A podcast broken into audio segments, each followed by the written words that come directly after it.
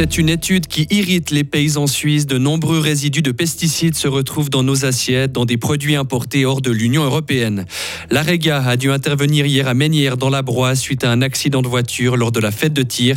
Et puis c'est une tradition en place depuis plus de 20 ans. Les propriétaires de bateaux pouvaient bénir hier leur embarcation sur l'île de Gau. Et puis une journée ensoleillée avec 25 degrés. L'ensoleillement sera ensuite moins marqué au fil des jours, mais paradoxalement, il fera quand même de plus en plus chaud. Nous sommes lundi 5 juin 2020. Bonjour Mehdi Piquant. Bonjour à toutes et à tous. 30% des aliments qui sont importés en Suisse de pays hors de l'Union européenne contiennent des pesticides. C'est ce que révèle une enquête menée récemment par Publicaille. Près d'une soixantaine de produits bannis en Suisse ont été retrouvés dans des épices, des fruits exotiques ou encore dans des légumes en provenance notamment de la Thaïlande ou encore du Brésil. C'est injuste, selon l'Union suisse des paysans. Elle appelle à clairement mettre en évidence ces produits dans les rayons des magasins. Francis Aguerre est le vice-directeur de l'Union suisse des paysans. La Suisse ne peut pas dire au Brésil, par exemple la Thaïlande, quels sont les produits qui sont chez eux homologués, qui sont autorisés ou pas. Ça, on ne peut pas le faire. Par contre, euh, interdire totalement l'importation de ces produits pourrait poser certains problèmes par rapport aux engagements de la Suisse au niveau de l'OMC. Mais rien n'interdit d'avoir une déclaration qui est très claire. Un autre exemple, dans l'agriculture suisse, il n'y a pas de production d'OGM mais on importe certains produits alimentaires qui ont été modifiés génétiquement et puis on le déclare. Donc le consommateur consomme en connaissance de cause. L'année dernière, les Verts ont déposé une motion à Berne pour demander une tolérance zéro pour tous les types de résidus de pesticides interdits pour protéger la santé humaine ou l'environnement.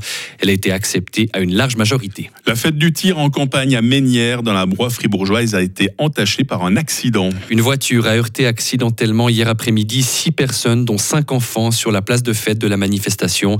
Elles ont toutes été blessées et transportées à l'hôpital, indique ce matin la police cantonale. La Rega a aussi dû intervenir sur place pour secourir un enfant.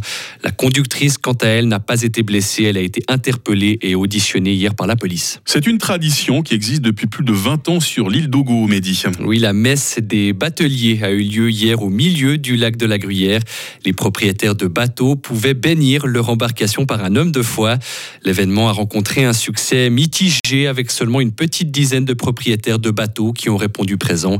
Yvan Chapuis est membre de l'association Île d'Ogo qui organise la messe. Puis les bateliers voilà, ils se font plus rares. Ils viennent parce que les gens se connaissent aussi. Hein. c'est un petit lac. Tout le monde se connaît, puis ils viennent par, par sympathie et puis par, euh, par plaisir de partager un moment euh, important. Indépendamment du côté religieux, c'est un moment, un moment intime, un moment précieux, un moment de spiritualité aussi, quelle que soit votre confession finalement. Un moment de partage, que, que les gens, on invite vraiment tous les bateliers à venir.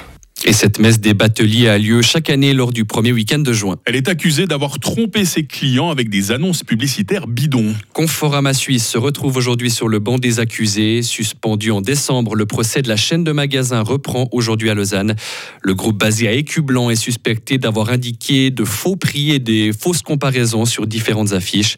C'est la Fédération romande des consommateurs qui avait dénoncé cette pratique en 2019. Ça y est, le rachat de Crédit Suisse par UBS sera finalisé dans une semaine. C'est ce qu'annonce ce matin UBS dans un communiqué. L'opération devrait donc s'achever d'ici lundi prochain, le 12 juin. La Banque suisse deviendra ainsi une entité imposante dotée d'un bilan de 1600 milliards de dollars. À l'étranger, la Russie a repoussé hier une grande contre-offensive de l'armée ukrainienne dans le Donbass. C'est du moins ce que dit ce matin le ministère russe de la Défense. Kiev, de son côté, n'a pas confirmé pour l'instant avoir mené pareille opération. Une vingtaine de personnes ont été arrêtées hier à Hong Kong. Un important dispositif policier a été déployé dans la ville en marge du 34e anniversaire de la sanglante répression de la place Tiananmen à Pékin. Toute manifestation est pour rappel interdite depuis 2020 dans l'ex-colonie britannique, suite à l'entrée en vigueur d'une loi par la Chine pour mettre fin au mouvement pro-démocratie lancé en 2019. Enfin, l'Arabie saoudite veut faire remonter les prix du pétrole. Le pays a décidé hier de baisser sa production. L'annonce a été faite euh, hier lors d'une réunion des principaux producteurs de pétrole à Vienne, en Autriche. Ils sont parvenus à un accord après des heures de négociations. L'Arabie saoudite diminuera donc sa production d'un million de barils par jour dès le mois de juillet. Objectif, faire remonter des cours du pétrole qui ne cessent de diminuer depuis plusieurs mois. Ah bah je comprends mieux, c'est jerrycan empilé derrière votre bureau, mais c'est très stratégique tout cela, Hein. On prend nos avances.